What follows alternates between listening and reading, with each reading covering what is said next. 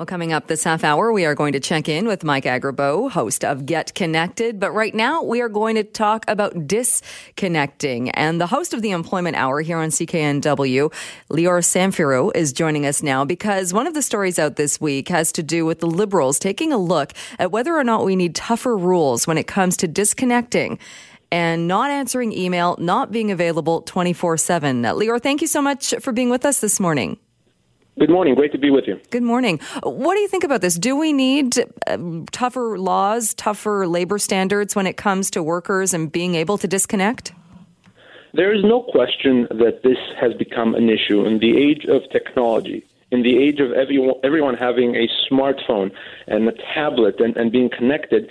People end up doing a lot more work when they're officially off work and that's going to impact their time with their family, their time to recharge their battery, their mental health. No question that this is a real live issue. To me, the real question, though, is can the government intervene and make this somehow better? And to, I am very concerned that this is one of those cases where over regulation is not going to solve anything and, and potentially create more conflict between employer and employee. I think that the ideal scenario is that employer that employers and employees deal with this on their own and have policies that are acceptable to both and deal with this ideally at the beginning of the at the outset of the employment relationship so that everyone is on the same page.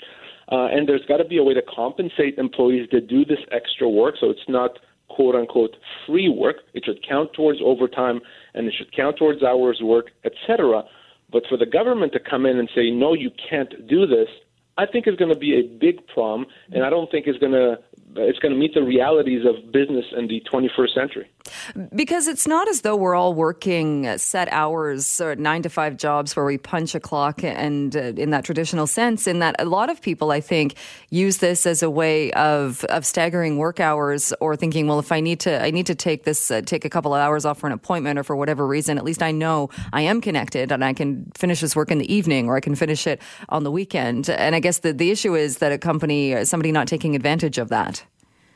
And, you're absolutely right. That some of the flexibility that technology has offered us and has offered uh, workers is the ability to do work remotely, is the ability to do work outside of the office, which gives flexibility. And trying to overregulate and, and limit the ability to do work outside of uh, regular traditional work hours is going to uh, limit this flexibility, which is not what we want.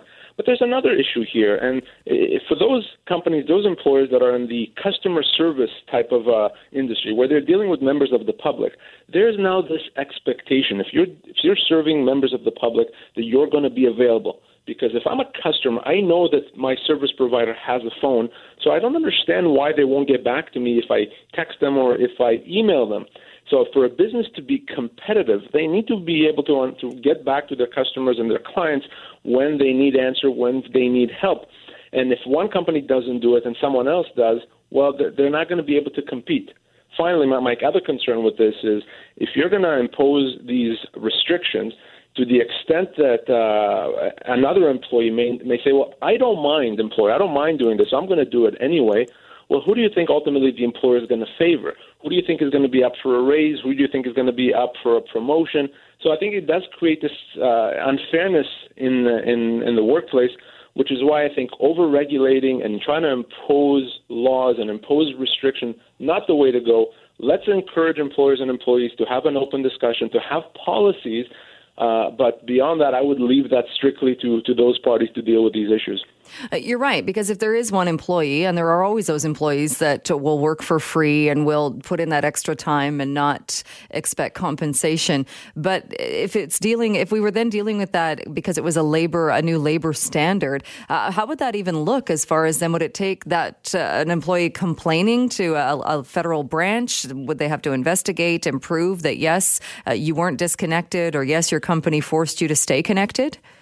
Well, that's exactly how it would work. Any uh, employment standard uh, has to be enforced by way of, of, the government for the most part. It could be through the courts as well. But that would really mean that the employee who's feel, who feels that he or she was wrong would have to file that complaint. And as a practical matter, if I'm working for you and you uh, wanted me to answer some emails after work, am I really going to go now to the uh, to the government, to the Employment Standards Branch, and file a complaint against you? It's probably not going to happen, and and if it does, you're probably not going to view me uh, very positive, positively. So I, I really don't think that is very very practical. I think that there should be a way of uh, of making sure that the hours count and monitor those hours and doc document those hours so that if I'm spending half hour each night answering emails, that time adds up. So I should be compensated for that. And if that puts me beyond an overtime threshold, then I should get paid for overtime. I should not work for free. But uh, to say that uh, well, I'm, uh, my employer is not allowed to ask me to work or that I'm not allowed to work those hours, how do you enforce that? Do you even want to enforce that? I, I think it creates uh, more problems than it solves. And I suppose it would be, it, it, can be a stressful situation. If you have a boss who has a habit of emailing you at 10 o'clock at night and say your shift ended at 6, uh, if you're being emailed at 10 o'clock at night and there's an expectation that you're responding to that email, that can be stressful. And I can see how the argument there is it could lead to burnout, uh, higher stress. But that does seem like something that should be dealt with perhaps at the, the work level make make no mistake about it. The problem is real, as I said at the beginning. The problem is real, and, and I'm not suggesting that uh, we should ignore this and, and move on. Not at all. Uh, I, I don't think that. Uh, I, I do think that some employers can take advantage of employees' willingness to to be team players in a sense. Uh, so we need to address that, but. Uh, it's in France, for example, what they've done is they required the employer and employee to to deal with this, and by entering into an agreement. If there's no agreement, there's no poli- there's no penalties. The employer doesn't uh, get penalized. So yes, let's put in place, and that's not unusual in employment law. Uh, the obligation of employer and employee to turn their mind to this issue, to create policies. Let's have a policy. You can require an employer to actually have a policy. You just shouldn't be telling the employer what that policy is. Uh, I think if we can do that, take the France example for for uh, uh, yeah, for a second, I think that could actually work, and it could potentially solve some problems uh, without complicating matters unnecessarily. Uh, do you think there are certain industries though that are more when you when we talk about yes, this is an issue? Are there industries where it's more of an issue? Well, yeah, as I said before, anyone, any industry that deals with members of, of the public, uh, those types of industries is an issue because your customers, your clients expect a response. Uh, they expect you to be available. And that's a problem. It, it's certainly less of a problem in the manufacturing field. If I work in, on a machine uh, every day, it's probably not going to be expected that I'm going to have much to do after hours by way of email uh, or, or otherwise. So I think those industries are, are, are very much uh, at stake. Uh, also, those industries dealing with customers and clients outside of the out of the, the jurisdiction, even outside of the country, where there's hour differences. You need to accommodate for that, and you need to be available beyond your traditional, say, nine to five hours. So yeah, uh, those industries are going to be more uh, more susceptible to these issues coming up. But that is the reality of the situation. What We can't have uh, the government say, well, we want you now not to use Netflix, we want you to go back to Blockbuster, because that can happen. We've moved beyond that. Uh, business has changed, technology has changed, so we have to deal with it, make sure people are not being taken advantage of, but not go back in time. Thanks for being with us on this Saturday morning. As you know, there has been no shortage of feedback. There has been no shortage of talking about the Trans Pacific pipeline, the Federal Court of Appeal ruling this past week. But what do we do moving forward? Well, Dwight Newman is a professor of law, Canada Research Chair in Indigenous Rights and Constitutional and International Law at the University of Saskatchewan, also a Munk Senior Fellow with the uh, Macdonald Laurier Institute, and joins us on the line now. Dwight, thanks so much much for being with us. Oh, I'm happy to talk with you. Uh, what is your take on this? I know it's a very lengthy ruling, and uh, we got plenty of reaction uh, before even getting to a lot of the finer points. But uh, what seems to be uh, coming to the surface now is this isn't a blanket project cannot go ahead, but more of a uh, pay attention to this, fix this, do more of this, and perhaps bring it back, and it might be approved. Uh, that's right. I mean, the, there's a part of the judgment where the court even speaks as if um, they think this could be a very focused and specific analysis that goes ahead, uh, and that uh, it could be done very efficiently. Uh, now, uh, other parts of the judgment might make that part look a little optimistic in terms of the timeline to it, um, but uh, it's clear from the judgment that it is possible to go ahead uh, in further consultations and in further analysis, uh, and then to consider the project again, uh, and uh, conceivably for it to be approved again. In the meantime, while all of this is presumably happening, what does this say about Canada as a place for investment? Uh, it's a pretty challenging place in some ways, uh, uh, at least on these kinds of projects. Now, to be clear, there are lots of smaller projects that are going ahead all the time. Um, and uh, the consultation issue in a case like this was immensely complicated by the fact that it's a, a linear project crossing uh, the traditional territories of a lot of different indigenous communities, where people, uh, companies that are dealing with one community, often are able to negotiate arrangements there. Um, in this case, that was much more challenging.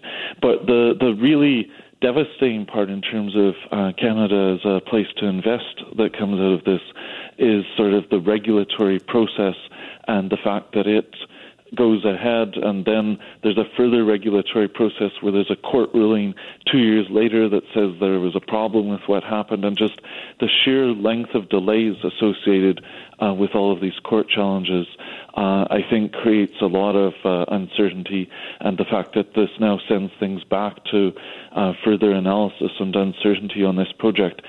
In this case, uh, it's no longer a private investor that needs to worry about that, and I, am sure they're pretty glad to, to be rid of it, um, in a sense, uh, to not have that ongoing problem.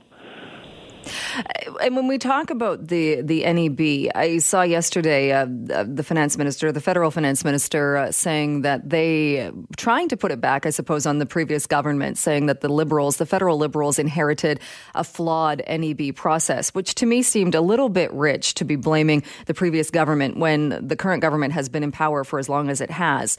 And they also approved it based on that NEB framework, which they could have changed if they felt it was so flawed. Uh, does this open up the door to changing it to make sure that it's not a flawed process and we don't have something like this again, like you said, that's approved and two years down the road the courts quash it? Um, well, I, I, would highlight that there are two parts to the judgment, and one is that there was a problem uh, apparently in what the NEB did, according to the court's interpretation of the statute um, on environmental assessment. And I think it's a new interpretation of the statute, um, not necessarily one that had been anticipated before. Um, uh, so there may need to be some thinking about uh, just what the statute is supposed to mean in terms of the scope of NEB review. Um, now, it's true that problem was an inherited problem given how the court interpreted it. The other side is the consultation side, though, uh, and there the problems in consultation were mid 2016 to late 2016, the very last phase of Indigenous consultation uh, after the NEB report and before the cabinet decision. And the, the, the shocking part to what's occurred here uh, is that. Uh, uh, that was after the Northern Gateway decision. So, with the guidance of that decision, the government in mid 2016 through late 2016 didn't manage to uh, develop its consultation process in a manner that satisfied the legal requirements. Uh, and that's not an NEB issue, uh, that's an issue about government consultation processes that's certainly going to need to be addressed, or, or at least execution of, uh, of consultation, uh, because the court says some very uh, specific things about that here. What do you think is the is the bigger stumbling block then? Is it consultation? Because while we hear a lot from people who are opposed, there are many First Nations who are in favor of this project. Is it the consultation or is it the idea that the NEB didn't bother or didn't look at the increase of tanker traffic and what that could mean for the orca population? Uh, well, those are those are both identified in the judgment as issues. So, uh, and as things that need to be corrected. So the the court is saying the NEB needs to go back and carry out some reconsideration, taking account of uh, some things that it didn't before. But the the crucial one um, is simply uh, a focus on uh, the impact of increased marine shipping. Um, and then there's a separate conclusion uh, that there was a failure on the consultation front during that last phase of consultations, and they're saying the government needs to go back and redo that phase of consultations uh, in light of what the court judgment is saying. At the same time, the court is saying what needs to be done might be able to be specific and focused, and that's where um, part of the judgment says maybe it can be quite efficient, um, uh, although it's awkward to square that with uh, some of the other things the court says that would imply it's going to take at least a little while for this uh, redoing of consultation to take place. But there are those two elements to the judgment, uh, and it's important to, to realize that both of those are conclusions from the from what the court says. And is it specific on what exactly consultation means or what level of consultation would be acceptable? Because that was also brought up in that it's not as though First Nations groups or those groups that are opposed to this have veto power. But at what point do you are you able to go back to the NEB and prove yes we consulted and this was a significant amount of consultation we have met the requirement? Right. So the, the consultation won't need to go back to the NEB. The consultation just needs to be done um, prior to a new uh, governing council or effectively federal cabinet decision. Uh, and the government needs to satisfy itself, essentially, that it's met the legal requirements. If it fails to do so, it's subject to challenge. Uh, the the definition of consultation isn't what the general public might associate always with that term, uh, or some of the, the advocates that are out there are talking about. There's a specific legal meaning to consultation um, in terms of what needs to be done, and that's um, receiving information on potential impacts on Aboriginal rights or, or treaty rights in some other situation. Um, uh, but where the court says the government fell short is uh, wasn't responsive to those in any way, um, and there are uh, different standards in different circumstances um, uh, in terms of what's called the depth of consultation. And here things were at the deeper end. Um, and so the government needed to be responsive. Sometimes that would be through accommodating potential impacts on rights. It, and sometimes the government doesn't have to accommodate um, and might choose not to. Uh, they need to think about that. Uh, but then they would need to respond more fully. And uh, there's been a shift towards uh, the idea that the government really should give reasons where it's not carrying out an accommodation. And here, the government didn't do that, and they didn't even have someone that was really well positioned enough to engage in what was needed for consultation. Uh, from what the court says, they had lower level civil servants involved uh, that really weren't well placed to do what needed to be done. And so they're going to need to redevise that process uh, when they redo the consultation. Uh, what kind of a timeline do are, are, we even able? Are we at a position or at a place where we can even try and guess what type of timeline, uh, with the, the federal government vowing that it's still going to go ahead? Uh, what timeline would we might might we see unfold from this point on? Yeah, I mean there are some complexities that come to this because um, the government is legally required to reconsider this in, in good faith in light of the um, the new analysis. Um, so to vow that they're going to go ahead is actually an awkward element. Um, and they're also going to be in a little bit of a conflict of interest now as the uh, the owner of the pipeline. Um, so they may need to devise some different processes to uh, to avoid the the perception of a conflict of interest around an ultimate decision, which could well be to go ahead with the pipeline. In terms of timeline, I'd say we're looking at a minimum of uh, several months, but that would be very optimistic and very efficient. Um, uh, more likely, we're looking at six months and maybe up to a, to a year. Um, uh, in terms of some of the complexities involved. But uh, if it could run very efficiently, it might be that uh, it is something that's done within a few months, and uh, it may be much less of a, a consequence than uh, than some people are uh, thinking. At the same time, the fact that construction has to halt um, has some implications probably for then getting that restarted. And uh, in a country like Canada, it's possible to do different things during different seasons of the year. Uh, and so there might be physical implications in terms of construction being uh, pulled to a halt right at this moment, in terms of uh, how quickly it could restart if the project were later approved. All right, we'll leave it there. I'm sure uh, we'll have many more conversations about this. Dwight Newman, thank you so much for your time this morning. Sure, thank you. Well, my next guest was out for a walk one day, spotted a coyote, tried to get a picture, and that set the ball in motion to the uh, res- restoration of a BC penitentiary cemetery. Sounds like the few things don't really go together, but they do. And joining me on the line to talk about how things unfolded is Jaimie McEvoy, a New Westminster City Councillor. Jaimie, thanks so much for being here. Hello. Hello. Uh, so take us back to how you discovered this uh, cemetery. Well, I knew about the cemetery's uh, existence, but I didn't know where it was. It was uh, cut off and hidden by a development site. And I saw a coyote uh, taking a walk one day. The roads had been laid out, but the buildings hadn't been built. And uh, about uh, very short distance, actually, a coyote came out on the road in front of me about 15 feet and jogged ahead of me and uh, I decided to take some pictures, and that happened four or five times until the coyote jumped over a fence. Uh, when I when I went to the fence, the coyote was gone, but I I realized that there were some uh, headstones of a type in there, and I realized I was standing in the BC Penn Cemetery. That's how I found it.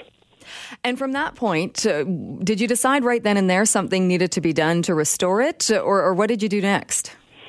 Well, I wrote an article in 2007 called The Top 10 Endangered Heritage of New Westminster, and uh, I put that in the article and um, started thinking about how the cemetery could be restored. Um, but uh, it, it got forgotten with time until some corrections officials and members of the public came forward and, and said, We're interested in this site and we'd like to see something happen. And I said, Hallelujah, let's do this project. And and was it difficult, like you said, or there's a development nearby? It's it's not the easiest place to find. So was it difficult from that point to get to restore it or to get that ball moving? Um, it it wasn't difficult now because the Victoria Hill neighborhood has been built and it's completed, so the site has better access now. Um, so it wasn't that difficult to get the ball rolling. And what has the response been as far as, or what are you actually doing then to the headstones and to the grave, the grave site? Well, the site was completely overgrown. Tall grass, uh, bramble bushes, blackberry bushes, and uh, pretty lumpy. So, so um, we cleaned the site first of all. You, you know, uh, got rid of all the underbrush, uh, leveled the site, gave it gave it some nice groundwork. We uh, cleaned the headstones and uh, set them in cement.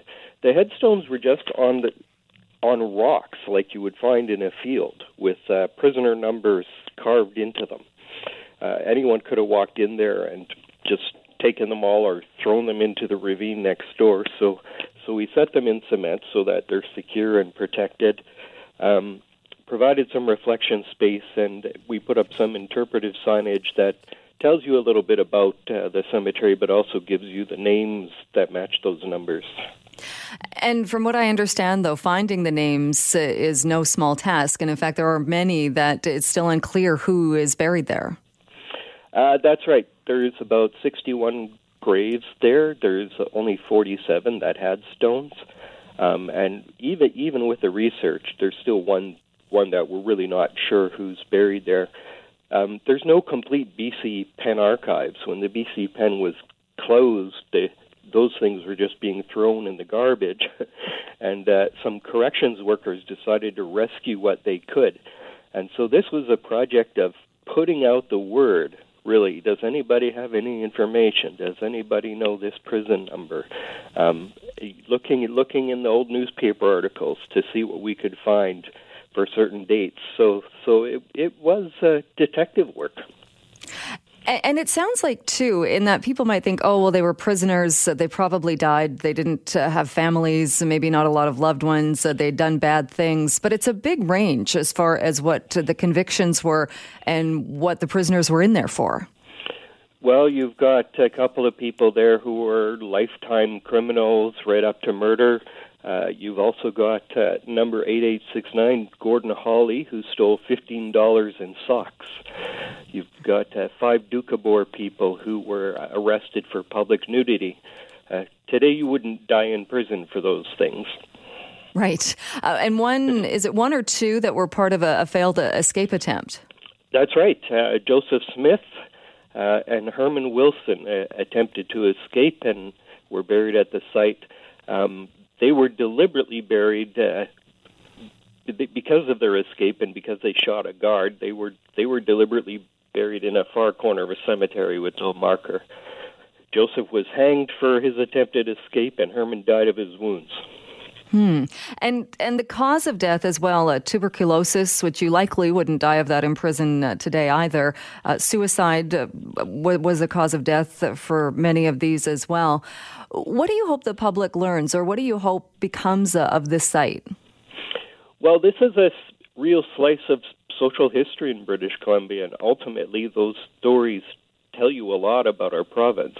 There's a lot of historic sites that are dedicated to premiers or famous colonial figures, but there's not that many historic sites that are actually just dedicated to the experiences of the average person and and what happened and what kind of conditions people were living in at the time. Um, I hope this site causes some reflection and some thinking about that. Uh, do you have any confidence that the one that we don't know who it is, that, that somebody might come forward or there might be somebody that has that piece of the puzzle?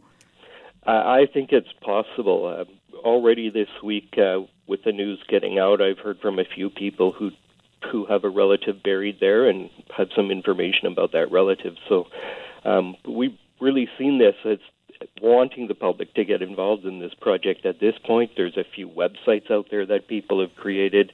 Um, and people, if people have information, they come forward to the City Archive in New Westminster with that information. We'd love to hear from them. Uh, do you think that if you hadn't discovered it that day, uh, I mean, we we knew where the penitentiary was, and people knew that this was there. Is there the chance that it would have just been paved over, and we would have lost this site? It wouldn't have been paid over because it was always legally a cemetery. It was transferred to the city um, in 1980 when the BC pen closed, but that transfer was really treated as a formality to, and it was an inaccessible site. But it was still legally a cemetery. It still would have stayed there, um, but but for for how long it might have been forgotten, who knows? It could have been a very long time. Uh, and the cost of doing this, uh, relatively speaking, it hasn't been that much money, has it? It's been about twenty-six thousand dollars, but uh, about fourteen thousand of that has been the geotechnical work and making sure that we have the proper proper parameters of the cemetery, that we've identified any other graves, uh, that sort of thing. All right. If someone's listening to this and they want to go check it out, which is what is the easiest way to access it? Well, the easiest way is go, to go to uh, Francis Way in New Westminster or to contact the uh, Archives or Museum in New Westminster, and they can give you a little map and some directions. All right. Uh, very interesting project. Thank you so much, uh, Councillor McEvoy, for joining us today to talk about this. Thank you. All right, that is uh, Jaimie McEvoy. He's a New Westminster City Councillor talking about the restoration of the BC uh, Penitentiary, the uh, Penitentiary Cemetery. And it would be fascinating if that one particular uh, headstone, that one grave that is unclear, nobody at this point knows who it is, if somebody was to come forward with that information and finally, or putting that piece of the puzzle back in place.